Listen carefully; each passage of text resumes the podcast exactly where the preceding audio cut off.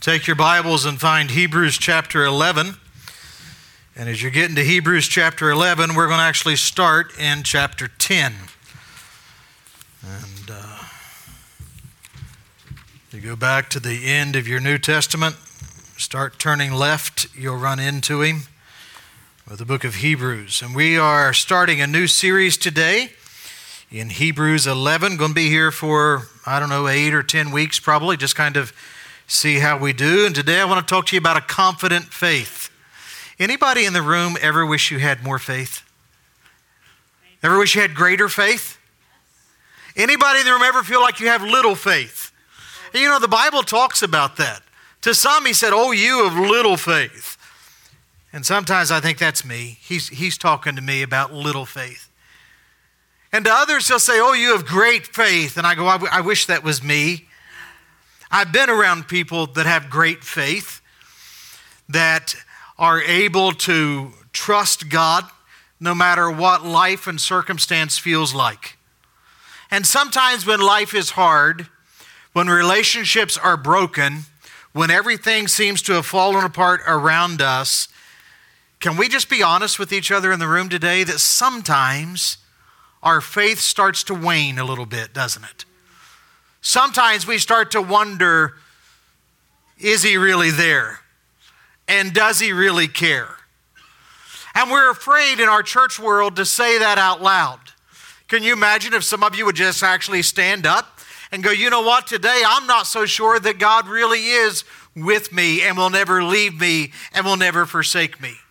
In your, in your head, you want to go, I believe that with all of my heart, with all my soul, with all my mind, with all my strength, but in my heart, I'm broken.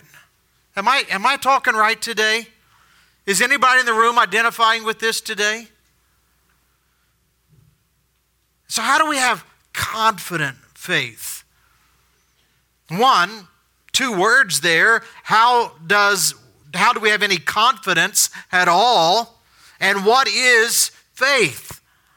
And you got to get both of these right. Hopefully, we can help a little bit starting today and as then we move our way through this pretty famous chapter. But if you're going to understand Hebrews chapter 11, you got to backtrack just a little bit. You've got to understand some of what's been happening through the first 10 chapters of Hebrews. Everything that our writer of Hebrews is reminding us of is about the person and the work of Jesus Christ.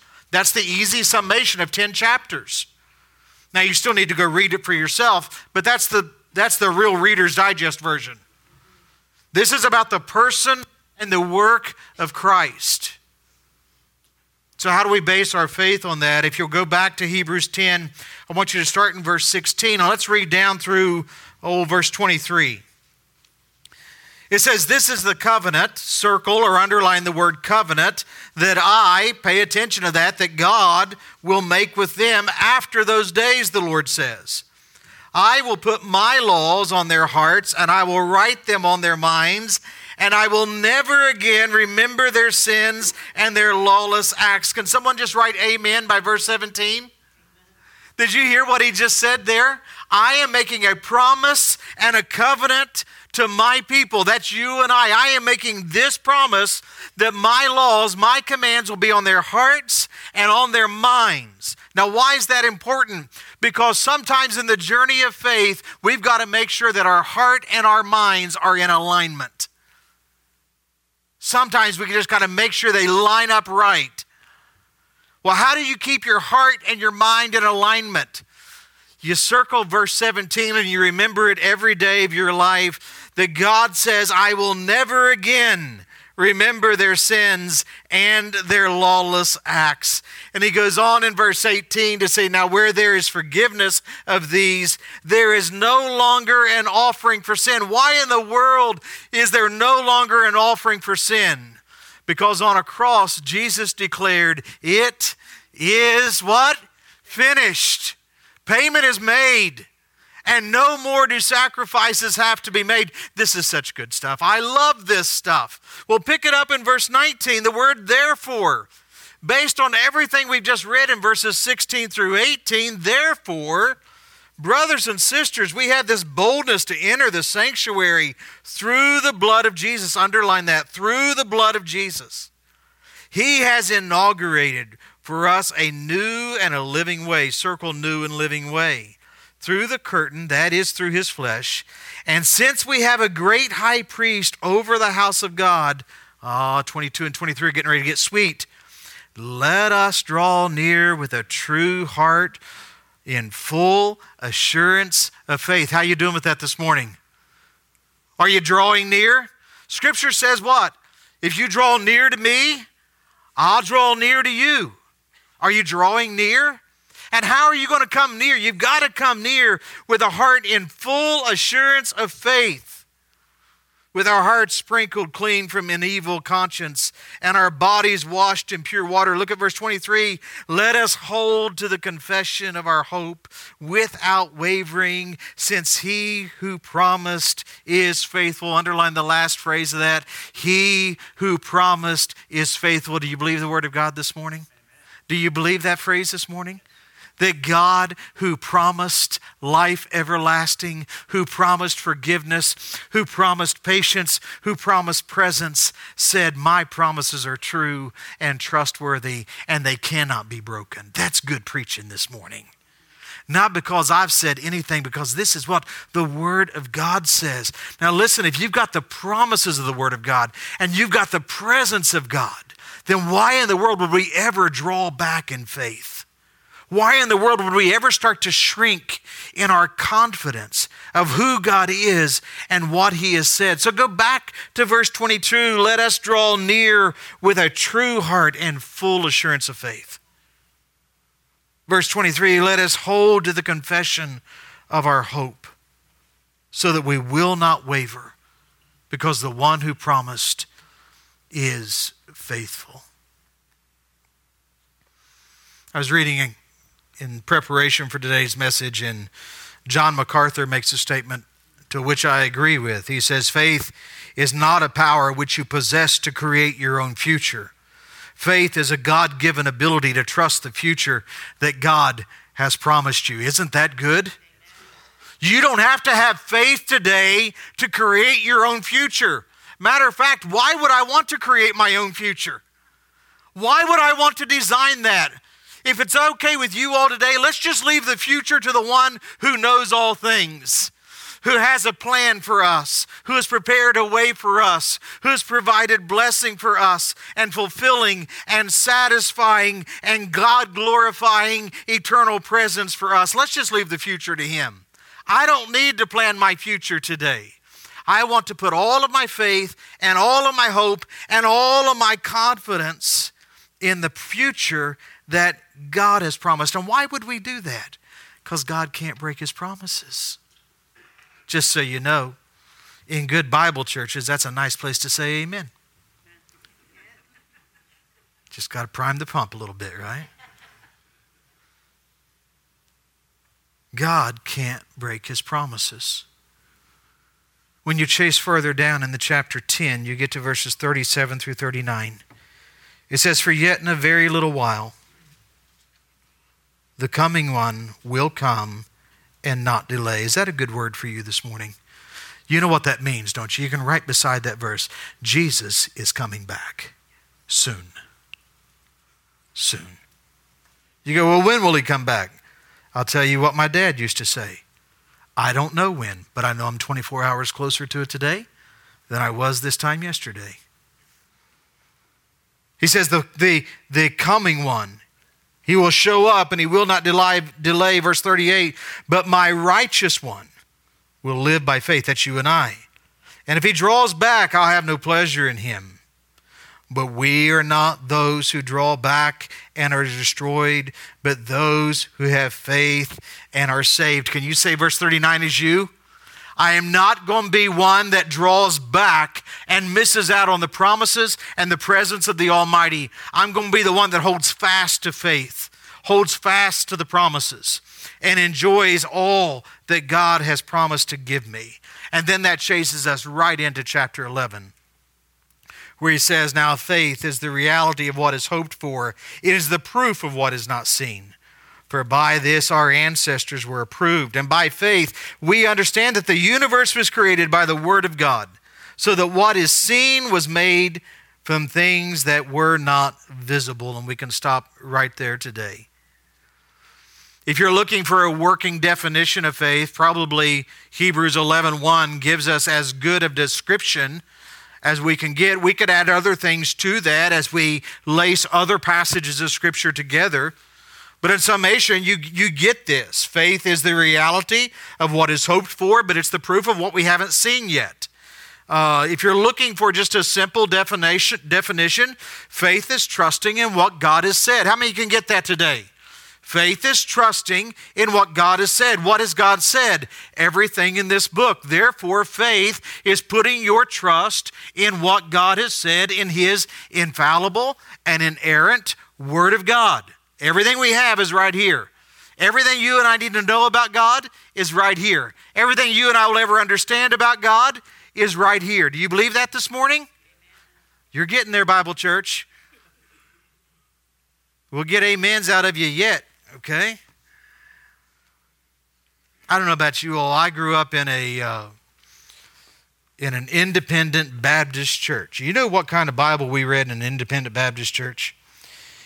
King James Version. My dad reads the King James Version every day of his life. And I memorized Hebrews 11:1 in the King James. Anybody else in the room? Faith is the substance of things hoped for, the evidence of things not seen. That's the way I read that. That's the way I memorized it. So when I opened up my CSB today and I'm reading now faith is the reality of what is hoped for, the proof of what is not seen, my mind immediately traces back to what I memorized as a child. For years, I've been preaching out of the ESV, and some of you may be carrying that with you this morning. The ESV will tell you that there is an assurance and a conviction. The CSB, as we just talked about, it talks about a reality and a proof. The King James talks about a substance and an evidence. What does all of this mean? All those are the same words that tells us that there is a certain kind of posture, a certain kind of belief that we have in this present world about things that are getting ready to happen. You with me? If you and I are going to be faith filled people today, we're going to have a posture. We're going to have a footing, a foundation about what we believe in this world today in accordance with what's getting ready to happen. Now, here's the good news. If you and I want to be people of faith today, it's not a leap into the dark. I'm so glad of that. It's not a blind faith. It's not a faith just jumping off the cliff and hoping everything will be all right. It's not, well, I just have faith that, you know, one day God will work it all out. Have you ever said that? Have you ever heard people say that? You know, I'm, I'm just, I'm just having faith. And they talk like they're having no faith. Do you have any confidence in your faith? And here's the beauty of it I don't have to have any confidence in my faith. I have to have confidence in the one who has promised things to me. It's not my faith, it's His promises that creates this biblical foundation for you and I. So here's a truth this morning three characteristics, pretty simple. If you and I want to have effective faith, it's got to be aimed at the right object. It's got to be aimed at the right object. We can be confident today in our standing with God and in His promise for eternal life. Does anyone have that promise today? Are you sure? You remember the old Fort Lauderdale question? If you died today, where would you go? You ever asked anyone, anybody ever asked you that question? If you died today, where would you go? And I ask people that question on a regular basis, and the common answer I get is, Well, I hope heaven. And again, not to just quote my dad, but one of the greatest influences of my life, you and I don't need a hope so salvation today. We need a know so salvation. We need a confident that the one who has said, I am faithful and true, is faithful and true. The one that has said, If you will trust me, I will save you. The one that said, I will forgive you, I will redeem you. The one who is sitting at the right hand of God today, making intercession for you and I. That's who we trust in today. And the one that said, One day, look up because I'm getting ready to part the eastern sky and I'm going to come get you. And then we're coming back. Oh, I can't wait. We're riding horses, gang. We're coming back on horses. And we're going to rule and reign with him for a thousand years on this earth. And then he's going to destroy it all. And a new heaven and a new earth comes down, and we slip off into eternity. Tell me that's not good. Tell me that's not good. Why do you need anything other than that? That the one who promised is faithful is going to do it. How many of you believe today? Talk to me today. Raise your hand with me today. How many of you believe today that God has saved you from your sin? Anybody? You have confidence today that He has saved you. Then you also get to have confidence that every promise He has made to you in this book is true. If you can trust Him with your salvation, you can trust Him with your future. And that gives confidence to our hope. But our hope is effective because it's got the right focus. It's not on what I can do here. It's not what God may provide here. It's not on my comfort here. It's based on all of His promises. And in Scripture, it says all of His promises are yes. It's the substance of things hoped for, it's the evidence of things not seen. Do I have to see streets of gold to know they're here? Know they're going to be there? Do I have to see? I don't, because Scripture promises me they're going to be there. Do I have to see my name written down in glory? Remember that old hymn, don't you? There's a new name written down in glory. Do I have to see it in ink? No, I don't, because He's always promised that's happened to me. Do I have to see His footprints beside me every day? I don't, because He's already promised He won't leave and He won't forsake. Well, what happens when my heart is broken and my tears are real and my world is crashing down and my dreams are crashed, my relationships are destroyed, and I'm going, Lord, where in the world are you? Am I no longer being faithful at that point? Let me encourage you this morning. You can be faithful by asking the Lord, Lord, do you hear your servant? Lord, do you know where I'm at? Go to the Psalms. The Psalms are full of David going, Hey, where are you, by the way? Have you read them that way? David's tapping on the throne going, Are you aware I'm here? And there's a whole bunch of people trying to hurt me and destroy me. And yet he's always able to come back, isn't he? And refocus his worship. You get over to Psalm 45 and he goes, or Psalm 42, and he goes, Why are you so downcast, O my soul? He says, Then put your hope in God. Put your faith in God. Can I just tell you this that a biblical faith today will look outside of yourself, outside of your circumstance, and a biblical faith will be oriented to the right object. And the Bible tells us that one day Jesus is going to return. The Bible tells us that one day sin and death will be no more. The Bible tells us that one day there will be no more war, both in the physical and the spiritual. Do you realize the Bible says that one day every eye will see that Christ is present, that he's ruling and reigning, and that he's King of kings and he's Lord of lords? And the Bible tells us that even though we don't see it by sight right now, Christ is seated at the right hand of God, making intercession for you and I as our advocate. And he says, My beloved, cry out. I got you. I got you. Safe and secure confident, and reliable. Number two, faith, if we're going to make it right, an authentic faith, is commended by God. Faith is the reality of what is hoped for, the proof of what's not seen, verse 1. But look what verse 2 says. For by this, by what? What's the this?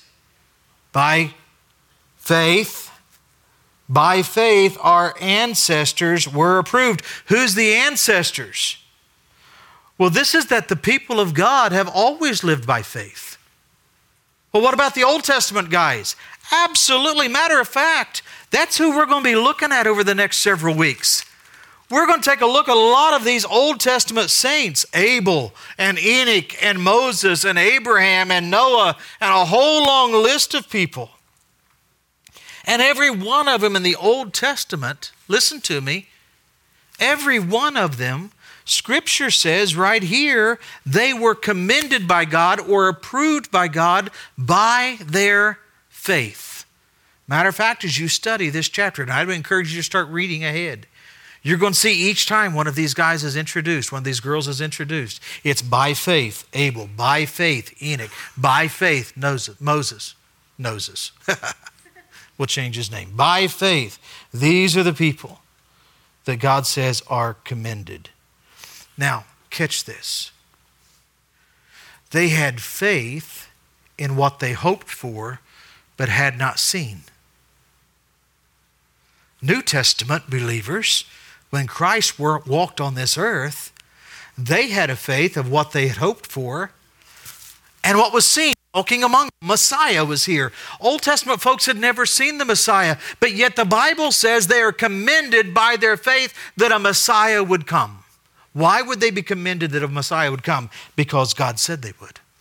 Because God said a Messiah is coming that way. Everybody that we will study in this great chapter of Hebrews 11, every single one of them will have successes and failures. Now, just talk to me a little bit the, this morning in the room and online. How many of you have had some good successes in your life? Anybody? You just had some wins? And, and let's talk both temporal and spiritual. Have you had some wins? Let, us go spiritual for a moment. How many of you ever prayed for something and God answered the prayer? Isn't that just like the coolest thing in the world? And then we get all surprised and I'm like, He listened, He did it. Why do we get so surprised? Scripture says, What good thing would the Father withhold from His children? You go, Well, I get surprised because sometimes I've prayed for things and He's not answered. Anybody in the room? Anybody in the room been praying for something for a while? And it's t- crickets. Nothing. And Satan reminds us, ah, he must not care about you. And I'll probably get mail on this one, but I'm going to do it anyway. You're going to get some TV preacher with a bad hairpiece and a shiny suit that's going to tell you if you would just have greater faith, God would answer your prayer. Folks, that's bad theology. Can I, can I say that to you this morning? That's bad theology. And if you get these guys that are going out there that you can name it and claim it, they're not going to find that in this book.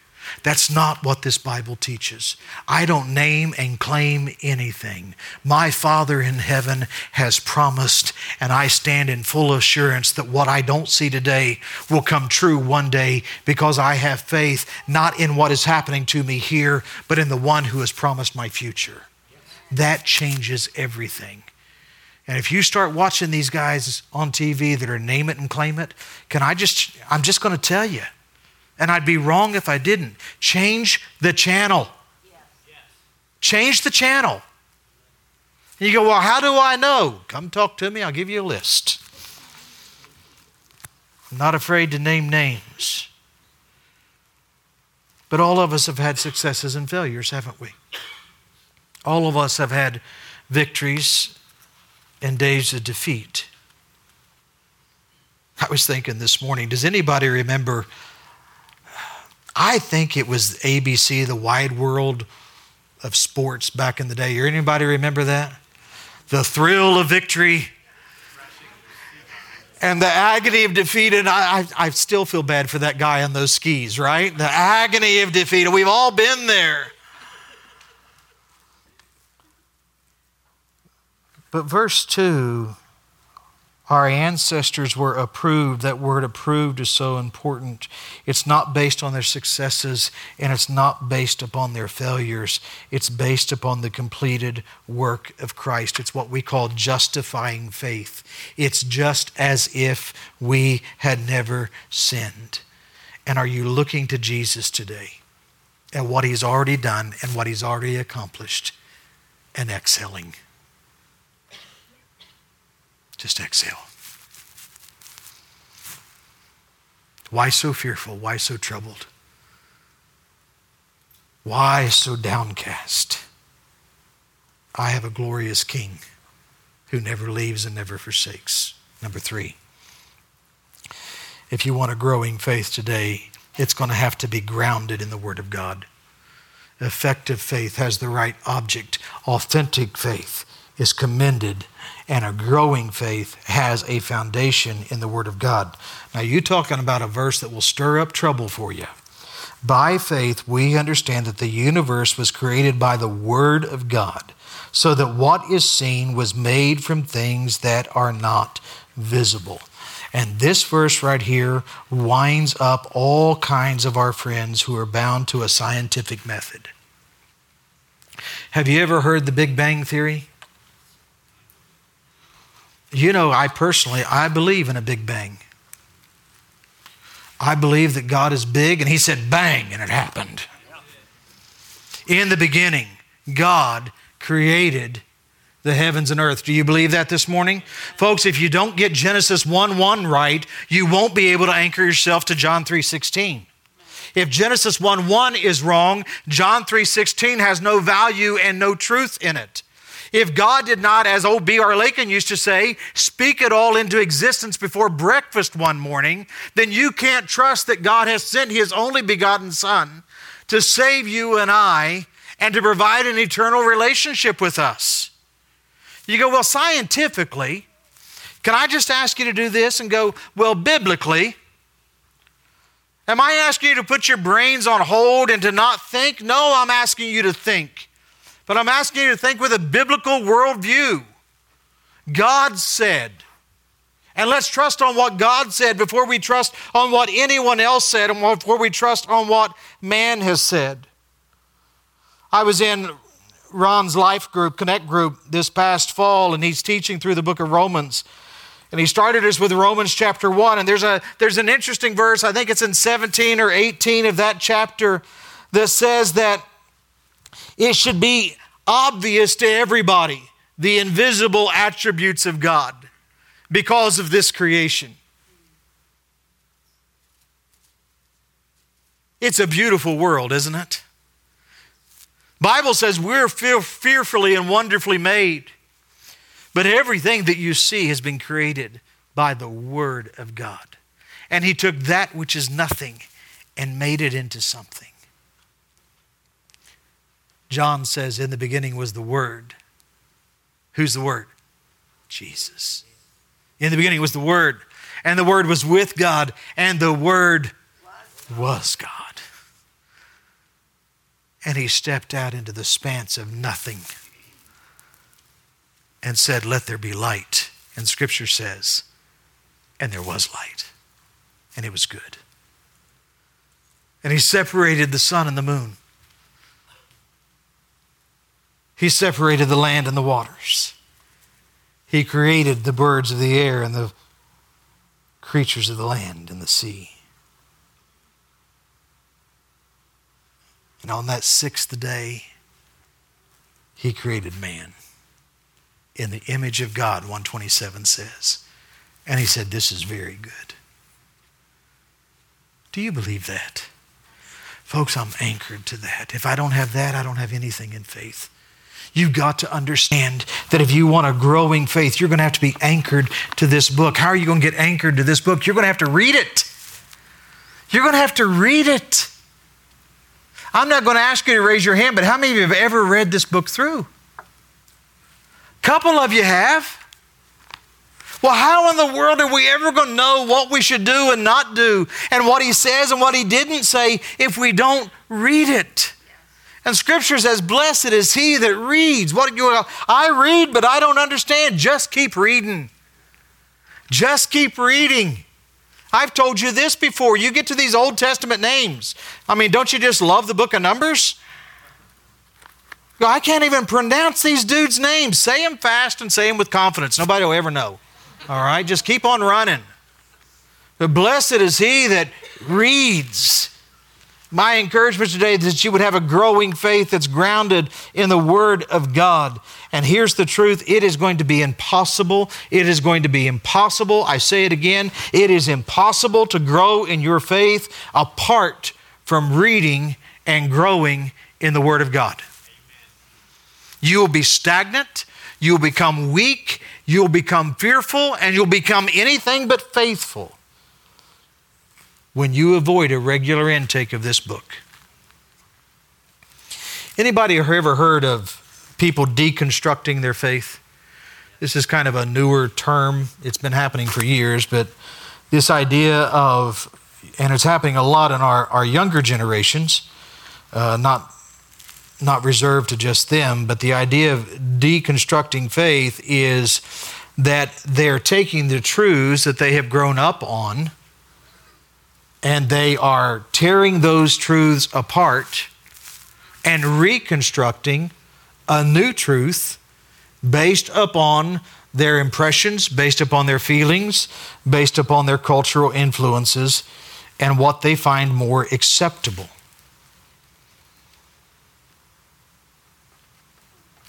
Examples. People that grow up in church and then they get hurt in church. Anybody ever been hurt in church? Stick around. We're sinful people. And hurt happens, doesn't it? Always amazes me. People go, well, I got hurt in church, so I'm not going back to church anymore. How many of you ever been hurt in your marriage relationship? You just throw in the towel all of a sudden? If that was the case, Sue had been gone a long, long time ago. She wouldn't put up with me. Deconstructing faith because you know what? Since I've been hurt in church, my opinion is if that's what people call a Christian, then I don't want to be a part of them. Therefore, I'm going to do church on my own. Do you hear me? I was in a church, and people who say they're Christians hurt me. And because they're hurt me, I'm offended. And because I'm offended, I don't want to associate with anything of who they are and what they've done. Therefore, I'm not going back to church ever again. That's a deconstructing of our faith. And we're going, you know, I don't need church in order to be right with God. And yet Hebrews 10:25 says, "Forsake not the assembling of yourselves together." So we've got a lot of things that we could piece together here. And I could give you multiple and multiple examples of this.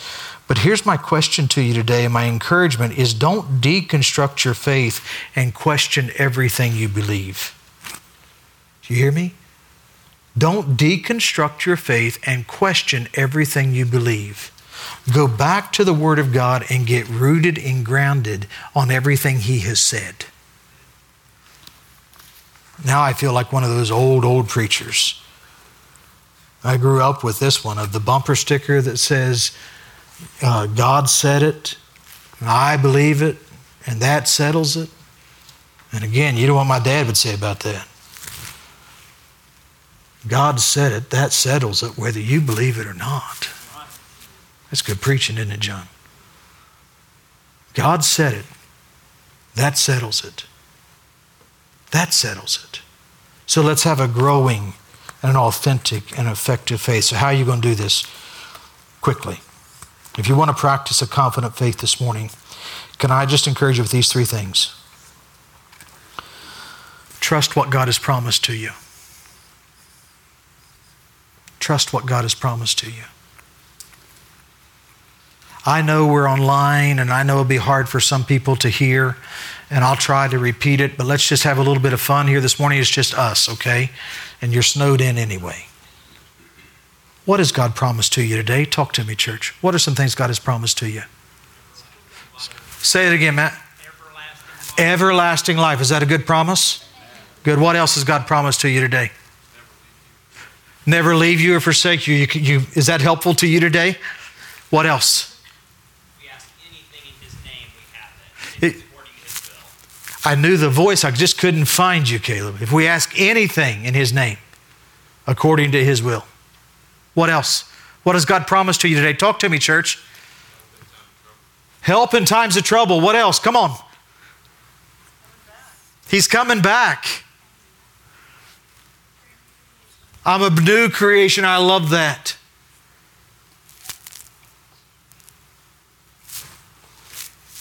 He's my shield.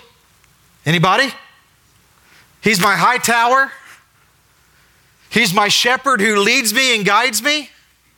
He's my rock and my strong salvation. He's my confident hope. He's my returning king. He's my Lord and Savior. He's my ever present help. He's the one that knows me and made me and shaped me in His likeness and His image. He's the one that said, I love you with an everlasting love. What has God promised you this morning? And if you're going, I'm just not sure, go to this book and take a little bit of time so that you can learn what He has said to you and then trust in it. I know the plans I have for you, declares the Lord. Plans for to prosper and not to harm you. Plans to give you a hope and to give you a future. Is that a good word today? Trust in the promises that God has given you. Number two, believe in what you have not experienced.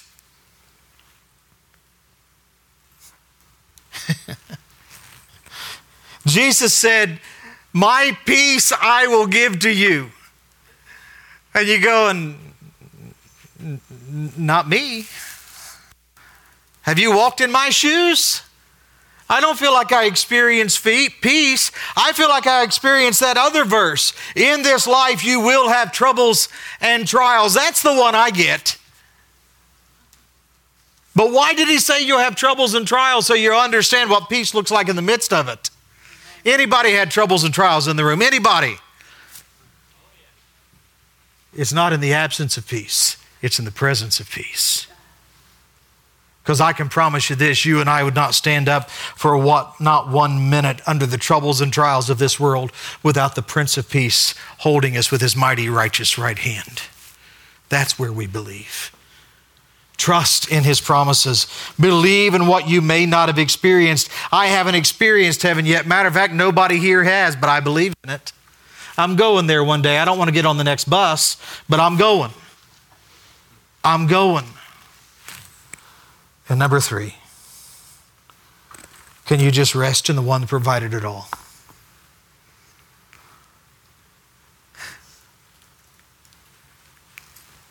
It doesn't get any better than that. Come to me, all you who are weary and heavy laden. And Jesus said, What? I'll give you rest. Is that what he said?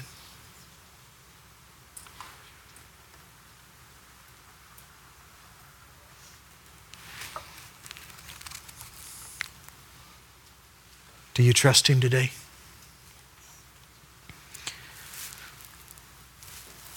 You have a firm foundation in what you believe that haven't experienced yet?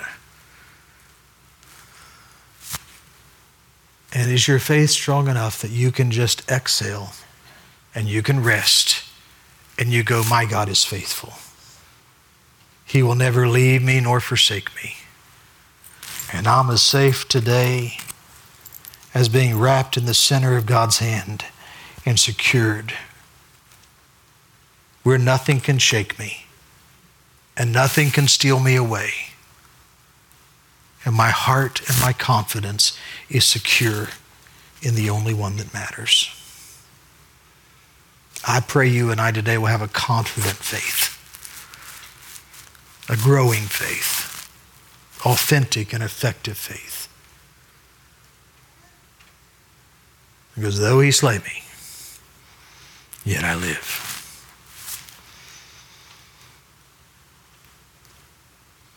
If you're going to have a, a faith like the Bible talks about, it starts with a saving faith. You'll never have a confident faith without a saving faith. And a saving faith starts in a personal relationship with Jesus Christ, who does for you what you and I can't do for ourselves who lays his righteousness upon our sinfulness and covers us so that when God looks at us, he doesn't see our sin and our failures. He sees the covering of the blood of his only Son. And in that, we have eternal life and we have hope. Do you know that this morning? Anybody in the room go, I've made that decision at some point in my life. I know today that if I died, I'd go to heaven. Anybody? Is there people in the room today that go, I've never made that decision, but I'd like to? Why don't you do it right now? And go, Dear Lord, would you just save me today? On this day of the 14th of January, would you come into my life and save me? And Jesus goes, Absolutely. Watch this and He makes all things new. I pray you know Him today. If you make that decision, would you do me a favor when we're done here this morning? Would you just come find me? I'll be the little bald guy up here on the front row. Just come find me.